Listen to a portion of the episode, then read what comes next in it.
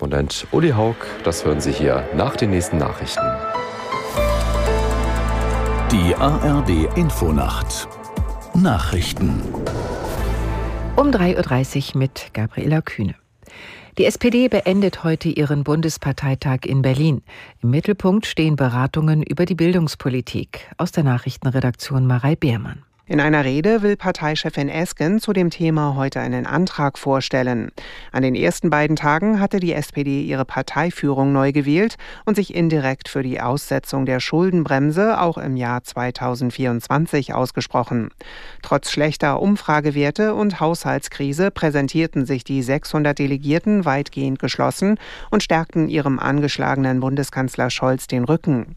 Der hatte sich in seiner Rede zuversichtlich geäußert, die Haushaltskrise der Ampelkoalition lösen zu können.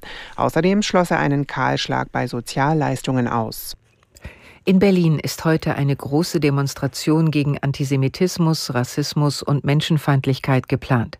Dazu aufgerufen hat ein Bündnis unter dem Motto Nie wieder ist jetzt, das von zahlreichen Prominenten aus Politik, Musik, Film und Sport unterstützt wird. Schirmherrin ist Bundestagspräsidentin Baas. Laut Anmeldung sollen rund 3000 Menschen daran teilnehmen.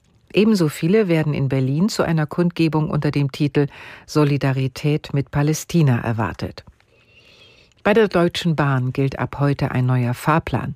Außerdem steigen die Ticketpreise. Konstanze Semidey fasst zusammen, was das für Kunden bedeutet. Sogenannte Flex-Tickets im Fernverkehr etwa kosten jetzt durchschnittlich 4,9 Prozent mehr.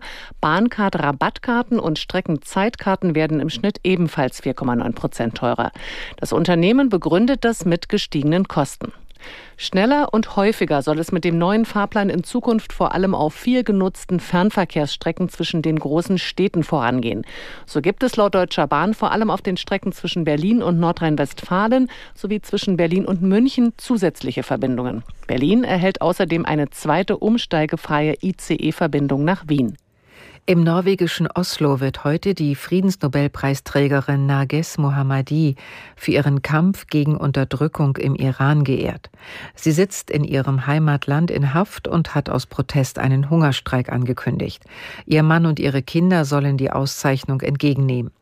In der schwedischen Hauptstadt Stockholm überreicht Karl König Karl Gustav die Nobelpreise für Literatur, Medizin, Chemie, Wirtschaftswissenschaften und Physik. Letzterer geht unter anderem an den ungarisch-österreichischen Forscher Krautz, der in Garching bei München lehrt. Das Wetter in Deutschland. Tagsüber bewölkt, zeit- und gebietsweise Schauer, später Auflockerungen, zum Abend hin im Westen und Nordwesten neuer Regen bei drei bis elf Grad. Die weiteren Aussichten am Montag gelegentlich Regen 4 bis 13 Grad und am Dienstag wechselhaft bei 4 bis 12 Grad. Das waren die Nachrichten.